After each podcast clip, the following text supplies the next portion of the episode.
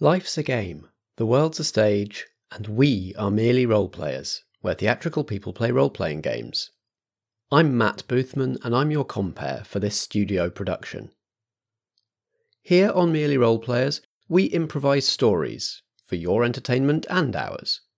And we use role playing games to keep the story going places even we can't see coming, because as theatrical people, we're all about maximising the drama. In this production, we're playing Galactic, a Belonging Outside Belonging game by Riley Rethal, which you can find at metagame.itch.io. So please take your seats in the studio. Tonight's production is about to begin.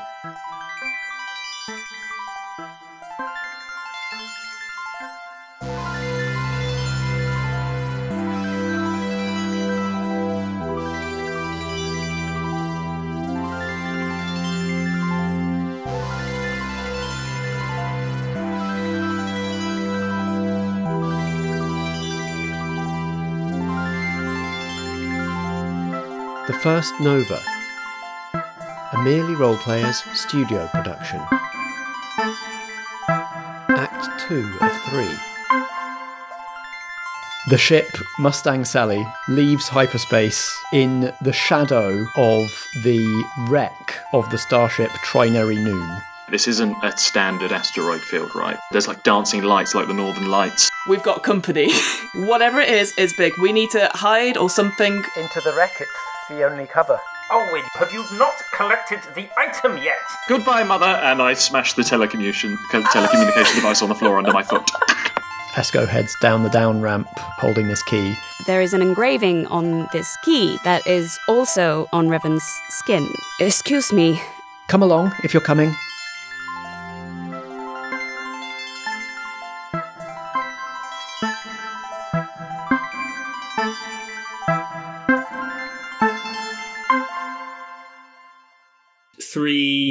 Like uh, jetpack wearing advanced scout troopers uh, of mandate troopers are going to uh, fall down and land between Esco and Revan. And Revan gets a token.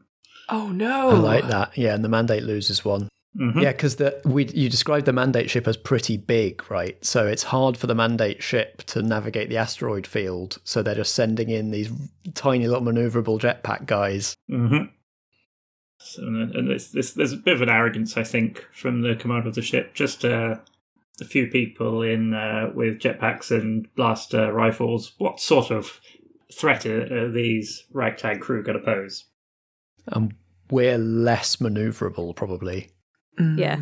Well, Esco definitely is. I don't want to speak for Revan.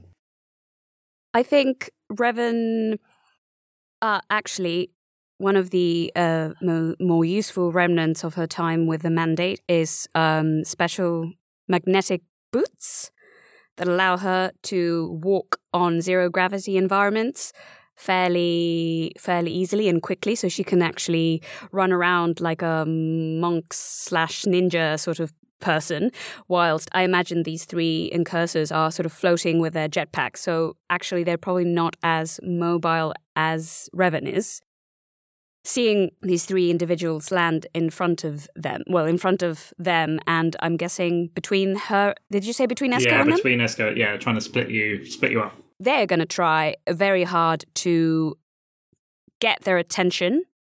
She pulls out a sort of very thin, very shiny blade from somewhere on her like their back. You wouldn't you wouldn't have seen that on the person if you weren't really paying attention. It looked like the the clothes that they're wearing is a bit of a mishmash between leftover mandate mm, bodyguard gear that's more about protection but man was it manure maneuverability maneuverability what's okay help me Olwyn maneuverability Maneuverability. maneuverability that's the word to sort of move very quickly because reaction time is important and then she's um, they've just added a bunch of uh, bits and, and, and bobs from her time outside the mandate to both look more like just a random galaxy person and hide the armor and also just as a personality building exercise you know picking things that they feel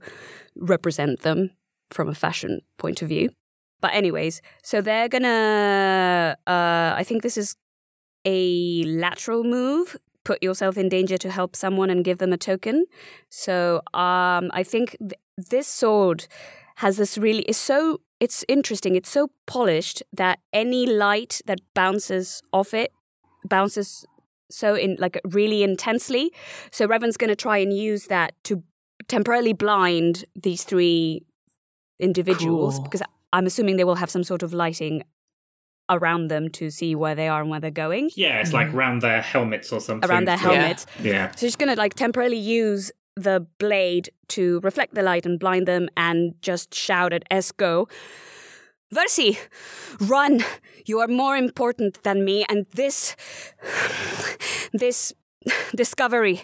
You must find what you're looking for. For all of us. Go! Uh, they'll just go to town on these three individuals.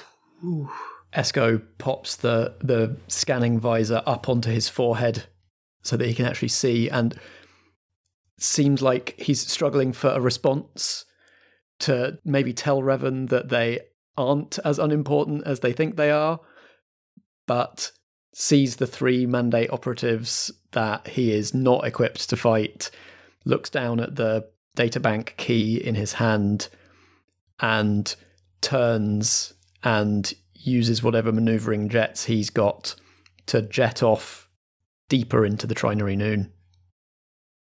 Oh gosh. Do we want a fight scene? Are we? Are we? Are we doing that? Well, do you think was that all happening within sight of the the Mustang Sally? Yeah, I think so. I think it's like the other side of the landing bay that we crashed Mm. into. Yeah. So we're we're probably not. We probably didn't land in an actual docking bay. We just Hmm. landed in whatever space this Whatever breach space led Val into. Yeah. was a docking bay. Hey, yeah. look, I- whenever you dock your ship, that's where I call docking bay. If it's near the rear of the ship, it might even be like the main reactor or the engines Yeah. or some, somewhere God. dangerous like that. Can you imagine? Just like a blasted open space. I have a question. Or sorry, the space between has a question for Mhm. Esco. There's something that's drawing you to this ship. What personal connection does Esco have Ooh. beyond a mere interest, beyond mere curiosity? There is something innate to Esco or Esco's heritage that is drawing him to this ship. Ooh. can I make it uh, like a maybe a, a, a mentor or somebody else that I either grew up with or came up through the kind of academic circles with who like the Trinary Noon was not Esco's own original obsession finding this ship it Mhm. was it was this mentor's and the mentor disappeared or, or possibly what Esco suspects was disappeared by the mandate. And Esco has kind of taken this up as a quest on behalf of this person. Does that does that satisfy the space between? It does. Uh, and I'd like to present you with a vision that your mentor had previously been here. The reason they disappeared was because they came to this ship and they never returned. And you're able to see almost as if you're gazing into the past, like a hologram, a holographic projection of what happened. And it, it's now that I've taken the visor off and I'm Mhm. looking with my eyes that I see maybe see this figure moving away and disappearing down the junctions. Ooh. And so You do. instead of following my hollow visor, I'm now following this vision. Yeah, and you almost hear your name whispered in the annals of history. Esco, follow the words you hear. So the space between has just uh, offered a new truth to Esco Ooh. and is going to give Esco their token. Amazing. Ultraverse Ultraversi, wait! And the figure disappears off into the ether. I want to know what's going on with uh, Olwyn and Val and Jodie. Are we all, are we all together now on this spacewalk? I think so. We've all put on our thing, but the sh- everybody has the shield that goes around all of them. Um, uh, Val is wearing his jeans over the shield. Just Nice. any opportunity to give them a space wash. Uh, Olwyn has got an official armored diplomatic uh, gold spacesuit. Uh, I don't know if you guys have seen uh, in Red Dwarf what the cat wears when they go on a spacewalk. It's like reflective gold. Beautiful. I like that. Uh, yeah, but uh, I think Jodie would obviously be wearing her own design. So, yeah, she would definitely have the bubble cap on, essentially. It's just doing some final sort of coordinates. And then probably hears the stuff outside and sort of goes goes to the end, sees that uh, Revan is being almost is about to be attacked by these three things. She's like, ah! And she will get out of one of her many pockets, gets out the rock she took from Revan before and skim it to try and hit one of them to break their helmets. And so she will uh, spend a token to get somebody else out of harm's way. So the idea is that obviously, like breaking that shield is to distract, so it becomes, uh, you know, gives them the upper hand, I guess, in fighting against these free mandate uh, people. I love that. Like the the bad guys all are always faceless, right? You know, the stormtrooper helmets are all identical and that kind of thing. I love that these guys are faceless because they've got these lights around the helmet shining out at us. So all we see is like the blank faceplate and the light shining out. Revan, come back! I'll shout, like trying to get get them back towards us so that we can protect them in some way. Although I have no weapons whatsoever, even though I'm looking desperately through my pockets. Hmm. And Revan will look back at Jody with that kind of uh, look in their eyes of being, mm, this is a moment to make a choice, uh, and I'm going to choose to f- take them on and, and protect this little crew family that we've created. But also because I think, and I, I don't know if this, I, this might be a, a, a move, uh, Revan is uh, deeply familiar with mandate gear. And they know for a fact, this is top secret information, that all the sort of layman soldier suits, especially space suits, come with a self destruct mechanism so that their leaders can use them as uh, kamikaze style um, soldiers. Uh, uh, soldiers don't know this. This is not something that is made public or that the people wearing these suits know about. But it's just, you know, in case shit hits the fan real bad, um, the mandate always wants wants to have an out, and this is a this is a great out because you just make everything go pop. That That's real horrible as well. Evil. Because it sounds also like if any soldier even slightly thought about doing something other than what the mandate asks for, even thought about defecting, pop. Pop. Ugh. So, although Revan has been trying very hard to go the non lethal way in this situation of extreme threat, they're going to try and exploit this knowledge and, kind of following Jody's example, use their blade and whatever debris is around to very specifically target that point or that whether sort of button, if you wish, in the suit is, um, and try to basically kill these people, which I think is a vulnerable move about reveal a harmful belief you have. Uh, I don't know if it's a, reve- reveal a harmful belief you have not unlearned, as in kill. You've um you've The got enemy- a strong move of reveal a previously unknown mandate vulnerability. Exactly. I think it's more the strong move, really. Mhm. Target the shiny white point in their lower back. Just trust me on this, please. No blasters. Just be careful. And she just snaps off and, and goes to fight. Uh, and just imagine really cool, as they call it in the D&D world, monk shit. Mixed with ninja, a bit of John Wick. And if anyone is familiar with wuxia, the Chinese style Yes. period fighting movies, a- a bit of that as well. Lots of like cool, floaty, jumpy moves and just very fast.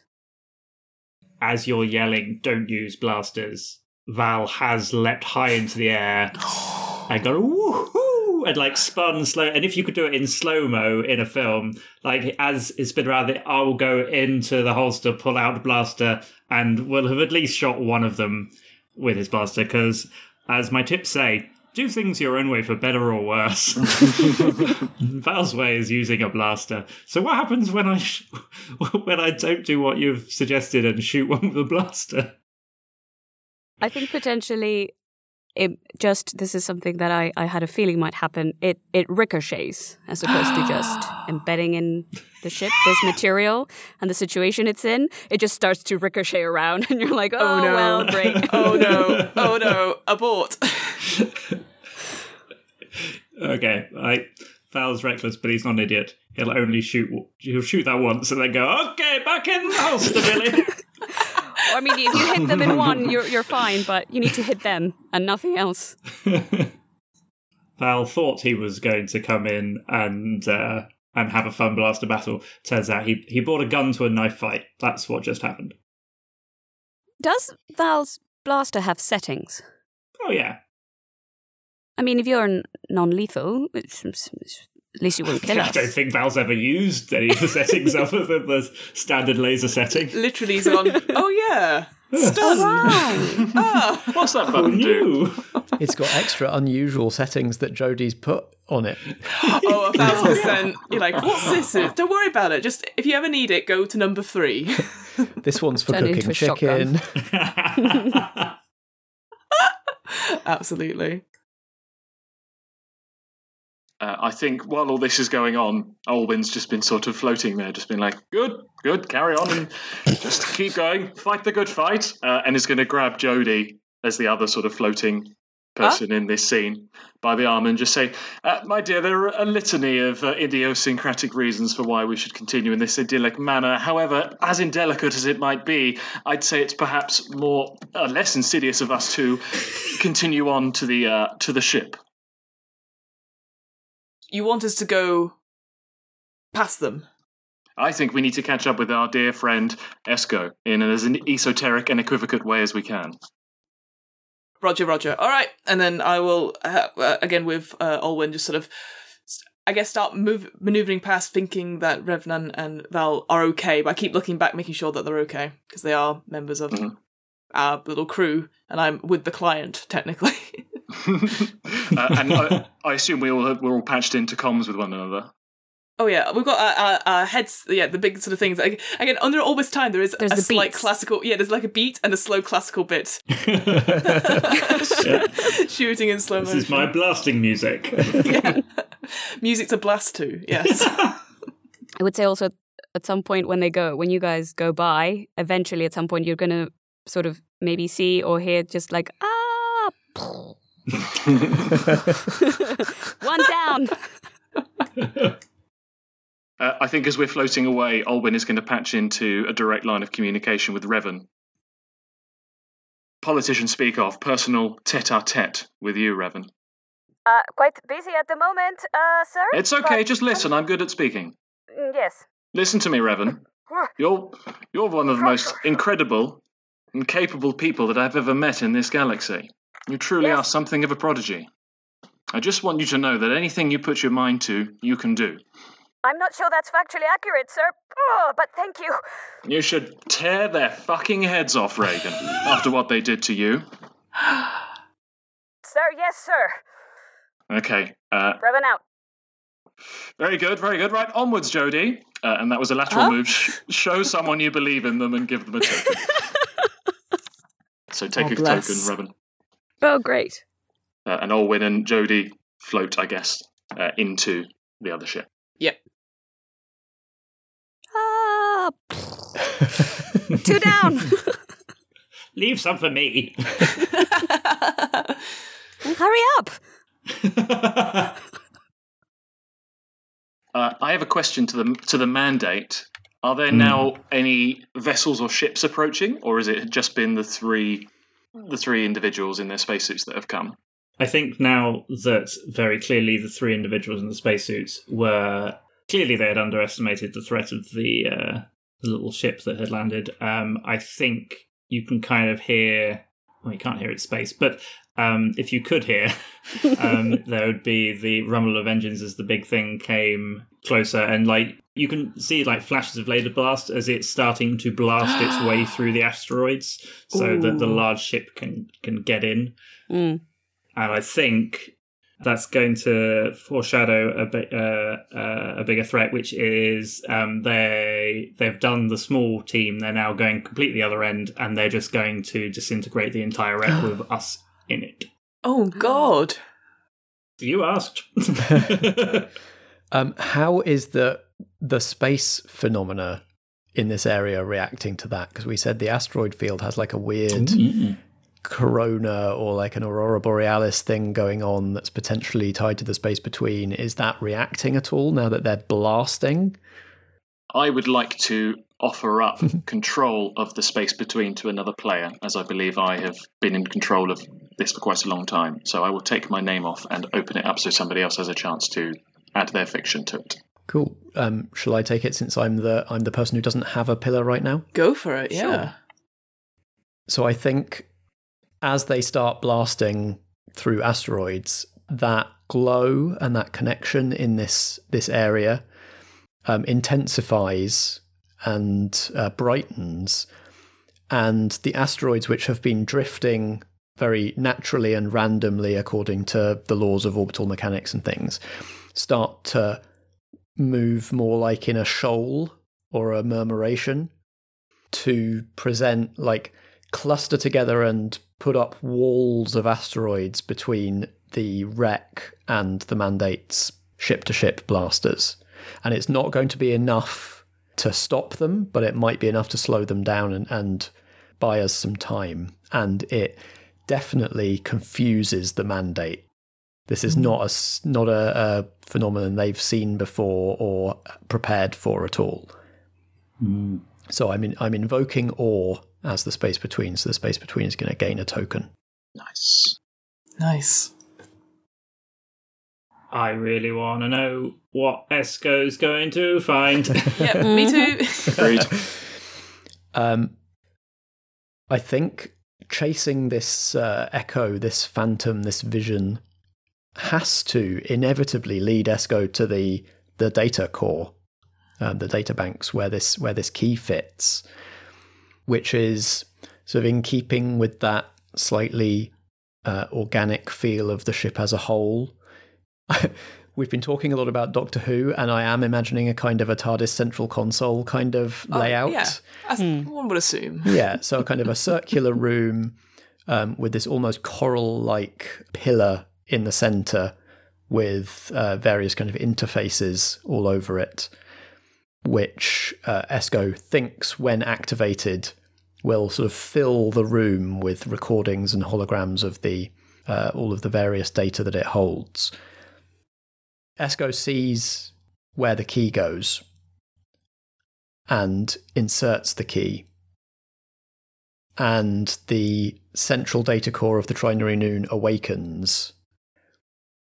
And and of course, from having studied the civilization that this ship is from and looked over his mentor's notes and, and researches into this ship and where it has come from and what what caused the um, the wreck. Esco understands how to use this console. It's ancient, old technology. It wouldn't be familiar to anybody else, but Esco knows this this glyph means this, and this light lighting up means that, and is able to not only power up the data banks, but also power up the ship's shields. An envelope of glowing, and very similar to that corona and the Aurora Borealis light that suffuses the whole asteroid field. A glowing envelope of that kind of light encompasses the entire of the trinary noon. Um, and so I'm I'm de-escalating a dangerous situation using my historical understanding. So we are we're in slightly less danger now because this ship can't just be immediately torpedoed. I'd um like to make a move as the mandate again.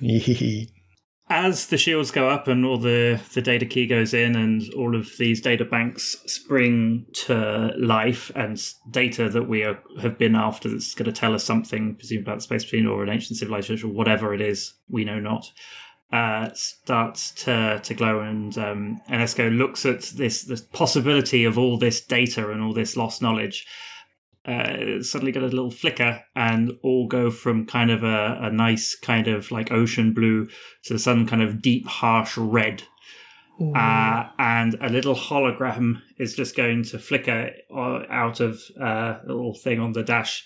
Uh, and standing in holographic form before you is the head of propaganda for the mandate. No!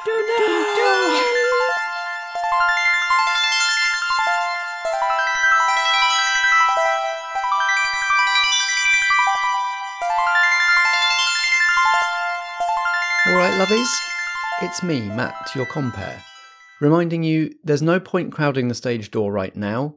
The players won't be available for autographs until the end of the production. So, shall we take a look through the programme together instead? If you've read or played Galactic, you might be asking yourself, which of the playbooks is Matt using again? That's because I made ESCO using a playbook that doesn't come with the game. The Researcher is a playbook I wrote for the Galactic 2nd Edition Game Jam. It's inspired a bit by Dr. Aphra, rogue archaeologist and disaster bisexual from the Star Wars comics, and a lot by Lintel Laroon, Cat Cool's character from the Campaign podcast. I designed the Researcher for people who want to get their crew into trouble chasing lost artifacts, and who want some agency to add to the history and mythology of the galaxy. If you want to play a researcher in your own game of Galactic, you can get the playbook from my itch.io shop at merelymat.itch.io. Now, before I go call beginners for the next scene, I want to tell you about Realms of Peril and Glory. RPG, see what they did there, is an all new actual play podcast that you'll probably like a lot if you enjoy what we do here on Merely Role Players. Each season is going to be a new story, with a different cast and using a different role playing game system each time. The first season uses 13th Age for a mystery thriller set in a city of magic, monsters, and machines. It's got orcs and elves, but it's also got baristas and detectives who are in over their heads. I caught the first episode the other day, and it gets off to a really atmospheric start. The whole show is scored and sound designed, which gives such a strong sense of the city right from the jump. There are some big guests to look forward to in future seasons as well, so it's worth bookmarking the show even if this first story doesn't quite sound like it's for you. Sasha Sienna from the Magnus Archives is going to be in it at some point, and Ella Watts, producer and podcaster hype person extraordinaire. The first three or four episodes of Realms of Peril and Glory are out now wherever you get your podcasts, and you can find out more about what's coming up at www.lightandtragic.com slash merely. That's lightandtragic.com slash merely. Here they are now to tell you about the show in their own words. Then, please shut your programs and return to your seats for the first Nova, Act 2 of 3. Welcome to Realms of Peril and Glory, an all new actual play podcast. There are guided How about you, you filthy timepiece? RPG is home to hilarious stories. The thing that kicks off a really good tale is uh When they take their tops off. sorry? When you're reading, like, don't worry, don't worry. And thrilling adventures. There's bad guys, there's an ogre. Probably best if you stay here. Sorry, I'll be back soon. Why am I tied up? That was your sibling, not me. Bye. Each season is an all new actual play story told collaboratively at the table, featuring guest players from the Magnus Archives. I remember being in the water, and that was awful, and now I'm not in the water, and that's much better. Wooden overcoats. I am a snowman. I have one job, and that is to stand in place. I was doing that very well. Yes, and she might come back nine times more powerful with lots of food and kippers. We fix space junk. On the surface, you might look different, but you're very, very similar inside. And I can vouch for that. And more. What I am about to tell you stays in this room. Got it? Don't happen to know where there's like secret plans about meat and smoothies. Ducks? Did you say ducks? Did you say ducks? Did, did you, sorry, did you say duck? You can find Realms of Peril and Glory wherever you listen to podcasts. We're gonna have a good laugh, then we're gonna possibly cry, and then we'll we'll grab dinner.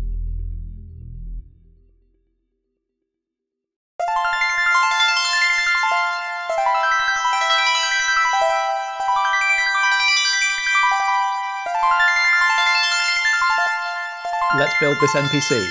Oh man. Yes. So I think we've got traits for them already because we decided this is this is the the operative that's after Esco, and it's also um, Revan's superior officer, right? Mhm. So between both of our character sheets, that gives this person scheming and passionate. Yep. So we need to give them uh, a couple of moves, uh, maybe one from scheming and one from passionate, uh, and we need to name them and decide what sort of person they are. I have a name generator here that's just come up with Hooray. Omega. Oh, love it. That's a good name. And the moves. So this is directly related to Revan and Esco, correct? They're both Mhm. an NPC. Yeah. They're an NPC for both your pass. Why Yeah. Don't t- why don't you take a move each? Wait, do you want to do yours, which is passionate, and I'll do mine, which is scheming? Sure. Yeah, I'll grab a passionate move. I love all these moves. They're So great. good. I'm going to give them uh, question someone's beliefs or actions and give them a token. Cool. And I'm going to give them, of course, monologue about your plans and gain a Yes. token. I'm so pleased you did that. yeah, yeah. That's what I wanted. You must. You must. Can we say at this point, probably, I don't know about Val, but Revan has, or if, if it hasn't quite arrived, I think they're following Esco after dealing with, you know, little poppy, pop, pop, pop, um, popcorn men. Um, and I just wanted to also point out, I don't know if this is something we can say or not, that throughout this old, old ship, this the symbol in this key, the symbol on Revan's back, seems to show up as a pattern here and there. Very confusing. Revan is very like they don't really understand what's going on, but it seems like there's some sort of deeper connection here. Revan's DNA has been spliced with some unknown elements. They don't really know what those are. But there's beginning to be, I think, a tingling fear on the back of their mind. They were told repeatedly growing up that whatever came before the mandate was evil. It was a force for destruction. They wanted to take over the galaxy and wipe out all life from the galaxy. And that's how the mandate was born to protect life in the galaxy. And everything they do is to keep a um, sort of a balance to prevent whatever that was from coming back. Revan's odd pupilless eyes and the symbol, etc. There might be there might be a connection with whatever came before. Hmm. Um, Good to know. I love that. Yeah, it's really cool. Well, shall we say by the time Esco has worked out all of the uh, console controls and got the key in and got the data bank up and got the shields up, that everybody else arrives just as this hologram of uh, Casa Omega appears? Sounds good to me. Let's do it. Let's do it. grand. From like different points. You all arrive, and uh, Esco turns to you all, bathed in this sea blue light from the databanks. Huge joy in his eyes, feathers fluffed up, gesticulating wildly with all four arms, going, It's the find of the millennium! And then all of the lights go red. Oh no! And this towering hologram appears. Oh gosh. it's like Versi, you did it. Uh, just so you know, um, the the move I made as the um, mandate was to to intercept information and give a token to the person I stole it from. So you've got a token, Matt. Oh no! Oh, what? my information, my data. Uh, so Casa Omega towers over you. Ah, Esco. Lovely. Thank you so much. I see uh, oh, you've brought along my experiment as well. What a lovely little gathering. The rest of you, I don't give a damn who you are. But um, thank you very much. Your predecessor, although useful in finding this place, was vexingly silent when it came to opening up this data vault. But the wonderful thing about inspiring people is they always have very enthusiastic followers really begging to continue their great work, and I must say you've done a, a wonderful job leading me here. Uh, of course, I already knew where it was and installed some little uh, software of my own to intercept when somebody did, of course, find it and uh, and open it up. And I can only thank you for the information. And um, oh, I see you've you've turned off the shields as well. I'm sure that will keep my destroyer out for for a little while. But um, by that time, I'm afraid, well, I would have got what I needed from this information, and the power of the space between will be mine. And perhaps my next little experiment won't be such a disappointment. Anyway, mustache, galaxy to conquer and all. Cheerio. And all the lights go down. No sea Oh. blue, no red. Esco like removes the key, reinserts it, removes it, and reinserts it. Uh, Jodie will go over to Esco and says, "It's okay, we'll, we'll work it out. We'll work it out." But you can see she's like, "Oh my god, this is beyond anything," and she will try and help with the console and like go around and look at fixing things. But because it's such a derelict place and like like we said, the light and stuff like that is absolutely nothing. So it's just that's a weird thing where you're all in the dark, you can just making out things and stuff, but you can see she's actually she's definitely lost her cool in the darkness. What an awful man. A precocious Philistine. An utter harbinger of doom, a Machiavellian, lurid, kitsch, ostentatious bad man. I don't know, he sounded fairly familiar to me. Quite. Jodie, Yes. can you help me? I need your perspective. I'll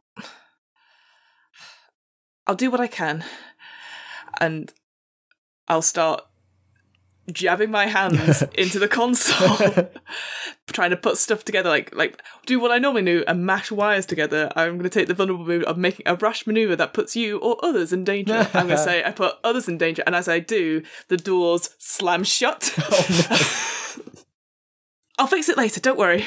And I start like going through the wires. The, this ship is, is ancient. I understand some of the systems, but we know now there are mandate modifications. Uh, I cannot see them. I'm not familiar enough. I only have the theoretical knowledge, but I think between us we can we can work this puzzle out. Of course. We can easily do this, because you're brilliant. You're brilliant at this sort of thing. Uh, I'm asking Jodie to help help me talk out a puzzle or a problem. Uh, so I'm giving you a token. Oh, yes. since you're in- Absolutely. nice. Lovely. So, where do you think this wire goes? Theoretically speaking. Not Ah, yeah. That's it's fascinating. They're not really wires as we understand Oh. them. Oh! like, it's like completely embedded. like, well, that's a start. the, the the wiring is simply aesthetic. Just like so, do not cut the red one. Is that what we're saying? The real systems are in the uh, the patterns of light. Patterns of light. The patterns of light. While all of this was happening, and if anyone looks back, Revan is literally standing there, blade dropped on the floor, and they have this blank stare looking out into like the distance, like they're not quite there, with literal tears just streaming down their face, like a proper, proper cry. But other than that, there is li- nothing. There's no emotion. There's nothing there. And like they're whispering very, very low under the breath. There's this this mantra sort of thing going on, being, "This is my fault. This is my fault. This is my fault." And that's it. that's all. Um, so I think that's a vulnerable move for Revan. Uh, reveal a harmful belief you have not unlearned. Oh. So, Matt, could I take the space between from you? Go right ahead. So, what happens is it's a very tense, like half an hour or, or an hour, as both Esco and Jodie are going bits and pieces. And that discussion about the light, um, Jodie sort of pieces it together and starting to put things together. Sort of the inner sort of console starts to slow but surely light comes up, almost like a lava lamp type thing, this sort of bluey ocean thing. And eventually she presses. She's like, okay, presses a button, and it it springs into life, and that glyph that we've seen all this time on Revan's sort of back, everything like appears sort of in the center and starts shining around, and this almost this this light casts on us all. It's sort of a beautiful, calming effect, and we just hear in our minds, "Hello, I see you're trying to restart a ship. Can I help?" Um, I mean, This is amazing, an ancient natural language interface. And it's picked up our languages. That is right. Can I help? we'd like to get out of here. Calculating. Where is here? Oh, this is getting. I, I think by this point, Esco has managed to work out how to connect his uh, hollow visor into the ship systems and can feed it the coordinates of uh, the, the the galactic coordinates of where we actually are. It takes a moment, I guess. Like the the, the glyph starts moving around, and almost it. I like the idea when it talks. It does move up and down as if there's a mouth, but not quite. Interesting. Converting. Ten percent. Tw tw tw ninety. Complete. ah. Ooh. We should not be here. This is bad. Well, I know where we need to go next, but you're not going to like that either. Like that either. Searching databases. That is a, a vulnerable move for me to say that. um, I haven't yet decided where it is that we do need to go next. Perfect. Uh, but it's somewhere that we're not going to like. Mm. Best kind of place. Probably like the heart of mandate space. I was just about to say the heart of the mandate. Going home. We're going after the. Uh, I assume he had a goatee. I'll keep going after the idiot with the goatee, right? Because that guy I did not like. Person with goatee. Searching databanks. Finished. No results found. Scan for uh, unfamiliar modifications since your last activation. Scanning. 1%. 2%. 3 You can tell it's not done this for a long time. it's many, many updates to its system. Oh no, I've activated the defragger. I was just gonna hit it with the, the fist to go, hey. Complete. 13 unidentified extensions. And sort of then, like, from out of it, like a map would appear with sort of little uh, dots around. Conveniently, we'll say, in this room. yeah, so I imagine that the that whatever they installed to steal all of the data also leads back to them in some way. Maybe it was beaming it to some sort of mandate data bank or research station. Mm. Or, you know, the heart of the propaganda office where they can decide what to do with this data, whether to just seal it away from the galaxy or find ways to leak parts of it to turn it to their advantage. Mm. And that's where we've got to go. I think there's definitely a stronghold on a mandate run planet Mhm. that Mhm. is storing that information. And you know what? There's a there's an extra reason why Jodie won't like this place because it is it is a massive space bureaucracy full of space paperwork. the real nightmare this whole time. Just like, you need form C45 6 dash B. Admin planet. um, I think Revan is coming to now that this conversation is happening, and they know where we're going. They know exactly where this place is. They know exactly what it looks like, and they don't want to go back ever.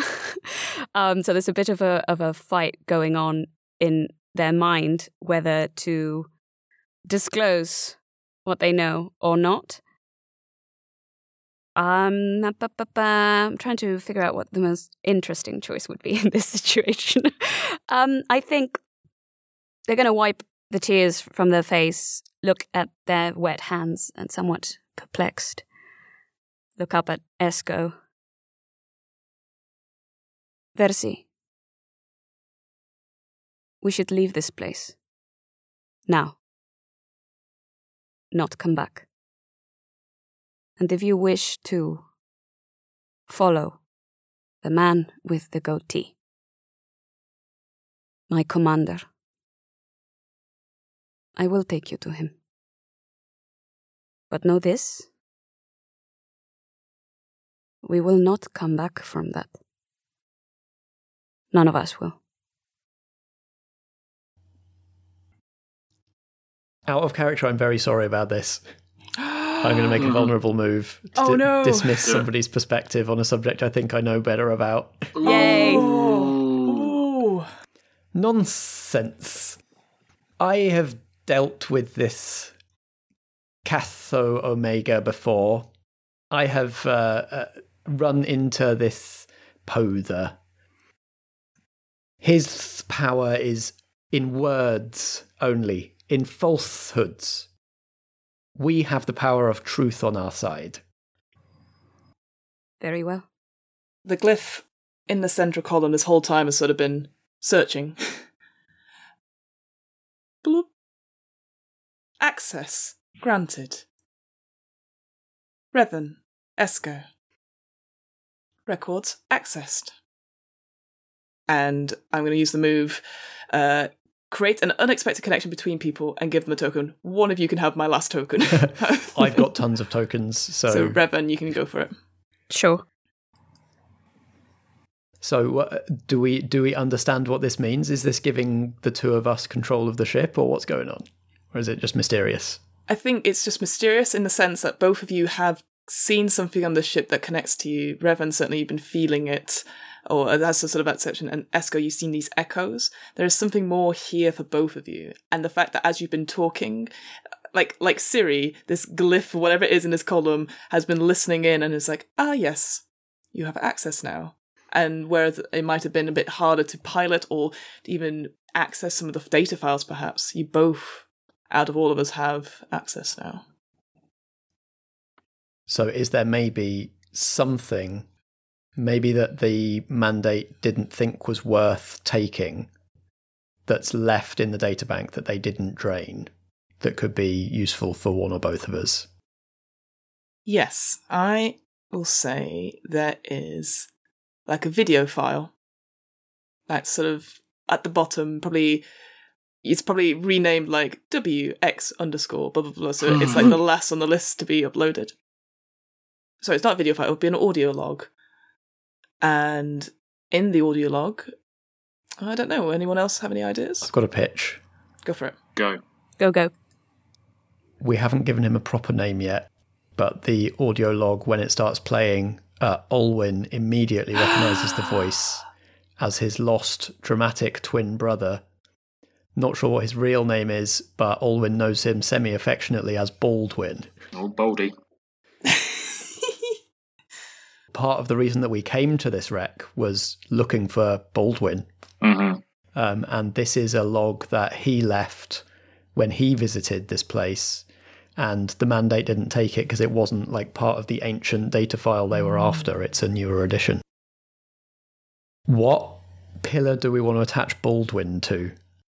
I wonder if it's uh, he's aligned with the liberation. Liberation. I Yeah. think. I th- yeah, for sure. Wondering if a long shot mission is about to. Yeah, Yeah. absolutely. I think that maybe the, the betrayal of the Callahan family and the you know the ostracization of Baldwin out of the family has led him down to join the other a different path. Oh. You know, the Callahans are supposedly neutral between mandate and liberation. They're just local government. um, and I think perhaps Olwyn has had his eyes open, you know, fallen in love with a, a handsome man or uh, attractive lady in the liberation and has become a freedom fighter now. Oh, amazing. So, Marta, you've got the liberation currently. I do, yes. I think the gist of it would be.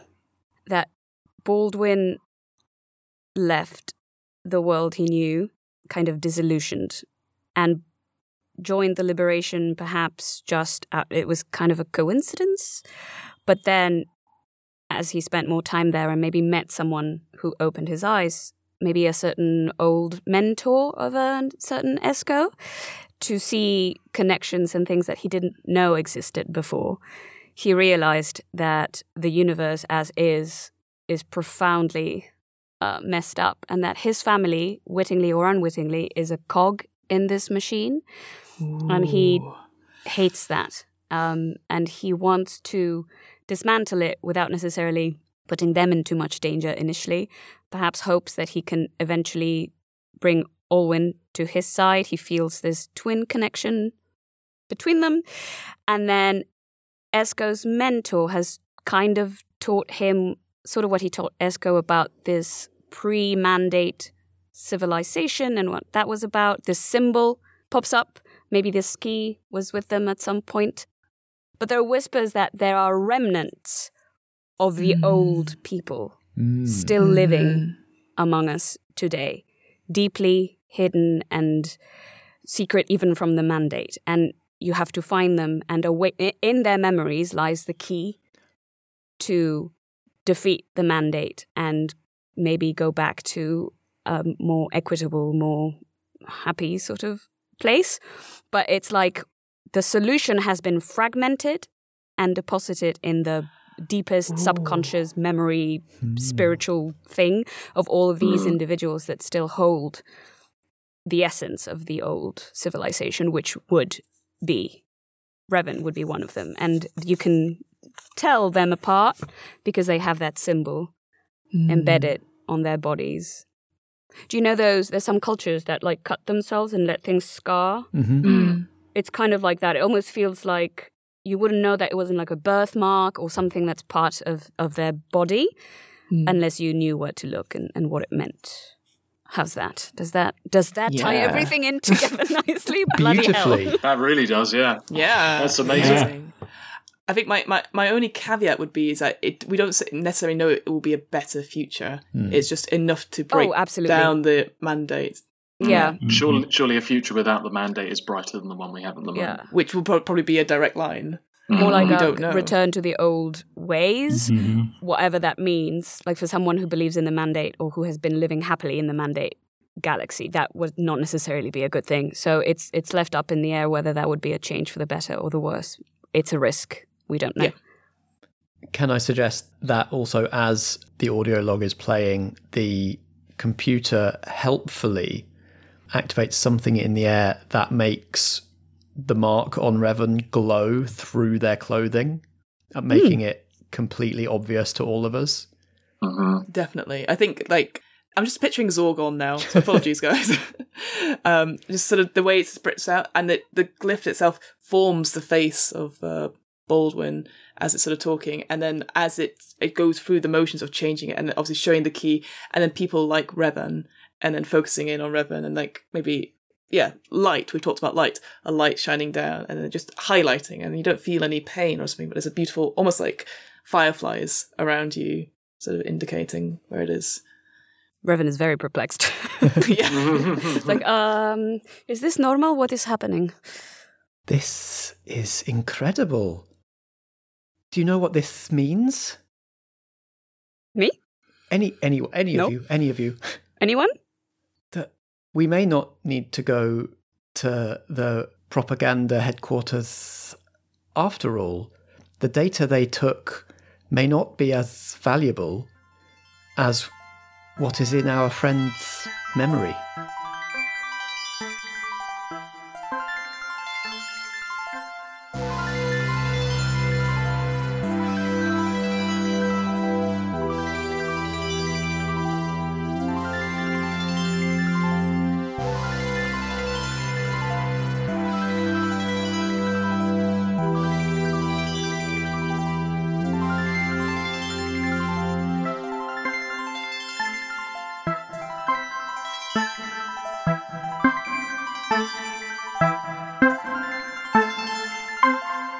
This has been The First Nova, a studio production from Merely Roleplayers, starring Matt Boothman as Esco Triff, Josh Yard as Olwyn Callahan XVI, and Strat as Val Waldron.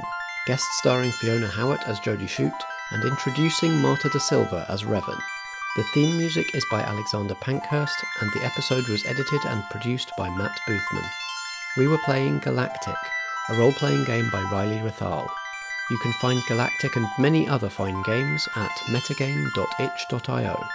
Merely Role Players is a foggy outline production in association with Blackshaw Theatre Company. Until next time, if drama be the food of life, play on.